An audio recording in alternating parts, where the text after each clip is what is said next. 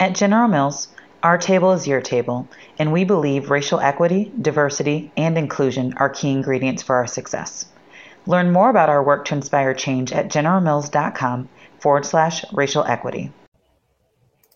Get fast, reliable internet for any budget. Now, qualifying customers can get Xfinity Internet free through the Affordable Connectivity Program. That's right, free high speed internet from Xfinity. And Internet Essentials customers can get equipment included at no extra cost. Get started today.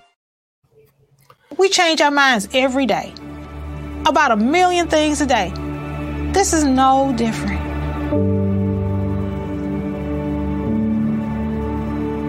You can't be afraid to be wrong. You can't be afraid to say, you know what, I'm just going to rethink this thing. People are not dying getting the vaccine. Um, I, I better rethink this thing. I'm going to go call my doctor and, and have a discussion one more time. It is okay to change your mind. Want your boss to put some real action behind the rhetoric when they talk about making your workplace more inclusive? Find out how to hold their feet to the fire and demand diversity on the Diversity Dude podcast. Hello there, and welcome again to the Diversity Dude podcast. I'm your host, Lambers Fisher, marriage and family therapist, award winning author, national speaker on the topic of multicultural awareness and diversity. And for those of you who are interested in more positive and encouraging tips and strategies beyond what I share on this podcast, then feel free to check out my award winning book, Diversity in Clinical Practice, recently recognized as an Independent Book Publishers Association Benjamin Franklin Award Gold winner for the unique way in which I address the often difficult and sensitive topic of multicultural awareness and diversity in an attainable way for everyone. I hope that no matter what your role or your position is, if you are a helping professional in any way, that you consider ordering diversity in clinical practice to help you learn practical and encouraging strategies for meeting the greatest variety of needs, of cultural needs possible for those whom you serve. And similarly, uh, whether it be through one of my one on one relationship building efforts as a therapist or my informing and empowering efforts as an author speaker, my personal mission is to do my part to improve the world one strengthened relationship at a time. So, with that, I want to talk to you today about the importance of Minority Mental Health Awareness Month.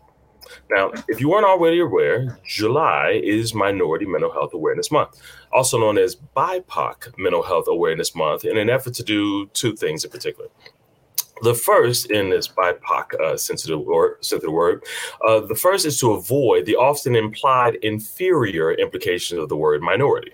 Uh, the second is to make clear that the word, uh, while minority can be used in a general sense to include any group that is not the statistical majority in the area, uh, BIPOC highlights in particular Black, Indigenous, and people of color, which includes those of numerous uh, racial and ethnic backgrounds, including African American, Asian, Latinx, uh, Hawaiian, and other Pacific Islanders, and more.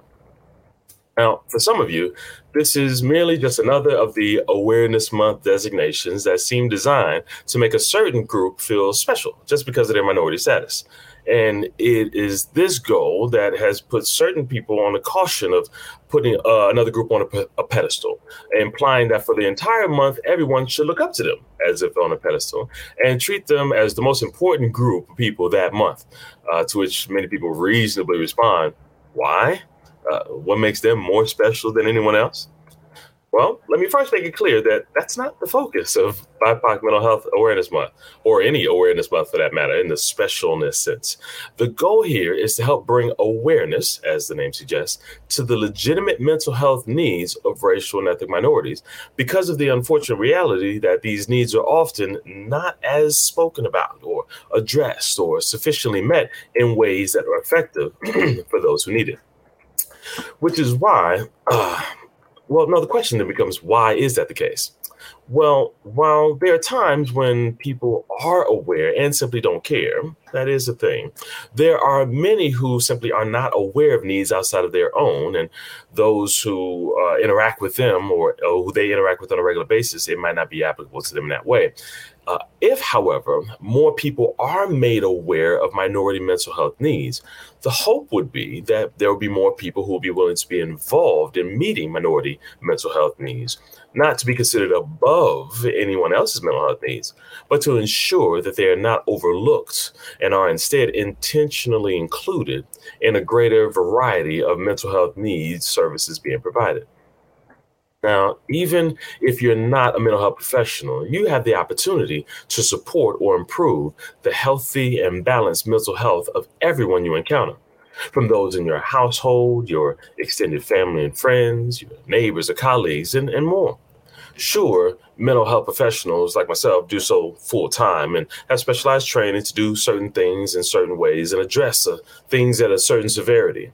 However, you may be the one in your environment for those who you care about to help encourage someone who's discouraged, to help bring someone to, to a sense of hope who's feeling hopelessness, uh, to empathize with someone who's feeling depressed, or to reassure someone who's feeling anxious.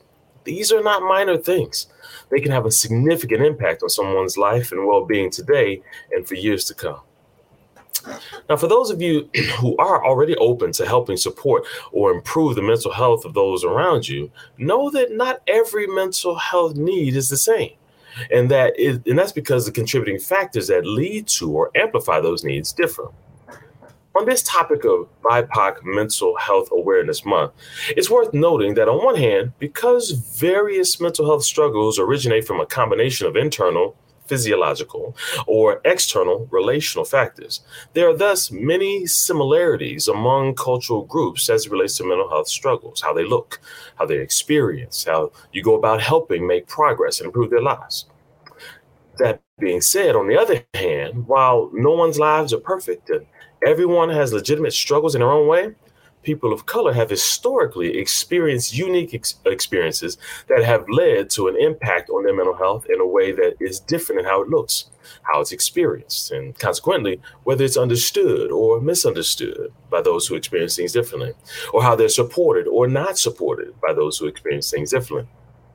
For example, after many nationally publicized news stories of people of color being killed at the hands of law enforcement officers, just as one example, or many examples of that one example, several of my clients described how they were impacted by what they witnessed in the news. They didn't experience it personally, but they were witnessing it uh, on the news. And they described how, even though they weren't the victims personally, they related in ways that impacted their day to day well being how they performed at work while distracted, or even how they interacted with family and friends, because they felt like their lives were so similar to the person who did experience it, it could have just as easily been them that day. Someone who they knew or cared about. Their, their job or degree wouldn't have mattered. It wouldn't have guaranteed their safety or their children's safety. The fear and the resulting sense of futility contributed to feelings of anger and frustration at no one in particular. And yet they didn't feel safe to express or explore those feelings of anger or frustration for fear of someone else's feelings getting hurt by their hurt feelings, uh, taking it personally in a way that wasn't directed at them, or for fear of having their feelings of anxiety or depression dismissed by someone who concluded that they didn't have a right to feel that way because they weren't personally experiencing a particular incident. Fortunately, the people who I'm referring to had the pleasure, the benefit of an emotionally safe environment of the therapy room to identify those feelings that they were having, explore their origins, wrestle with the impact that they wanted to have on their on their life, and move forward on their own terms at home, in the workplace, in their own personal lives. Fortunately, Many people wrestle with difficult life experiences and their resulting feelings alone. They don't feel like they have a safe place to wrestle with the feelings themselves, who they want to be, how they feel, and how they will represent their true self in the healthiest way possible, especially if that healthy way doesn't look the same way as those around them. Sometimes, as a result, legitimate feelings get expressed in illegitimate ways. Jobs are unnecessarily lost after these interactions. Relationships are unnecessarily broken after these interactions, and lives are impacted nonetheless. Now, let me be clear life can be hard for everyone and anyone at any given time. However, for various reasons, maybe financial access reasons, or distrust of the healthcare system, or social stigmas, maybe fears of occupational judgment of their competence based on their expressions, whatever reason. People of color do not often have a history of valuing mental health care enough to meet the growing experiential needs to do so, based on the unique cultural traumas and stressors that are witnessed or experienced every day nor do they have a history of maximizing mental health resources to help meet those needs. I hope for you, no matter where you are in the service provided or just in your daily lives, even without needing to be a mental health professional, is that you will be willing to join in the challenge to not only value your own mental health and well being, but also to help encourage those around you to do the same. Maybe you could be the one to help someone not dismiss the need to take steps to manage your own stress. Maybe you could be the one to help someone see the legitimacy of their own feelings, despite the illegitimate way they may be expressing it at the time. To learn how to express those feelings, identify those feelings, and learn how to do it in the healthiest way possible.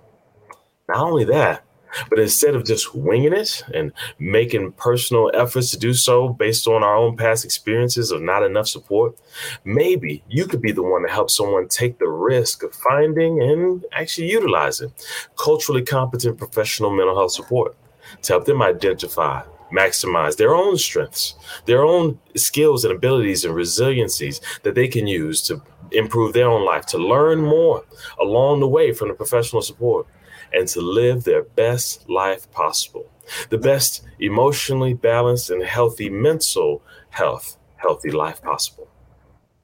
With that, I'll say thank you again for listening in to today's Diversity Dude podcast. And if you have any pressing diversity related questions that you'd like me to address on an upcoming podcast, or if your organization is in need of shame free and empowering guest speaking or training on this often sensitive topic, then feel free to reach out to me directly at www.lambersfisher.com. Also, again, please check out my award winning book, Diversity in Clinical Practice, available at Amazon.com for its benefit to you.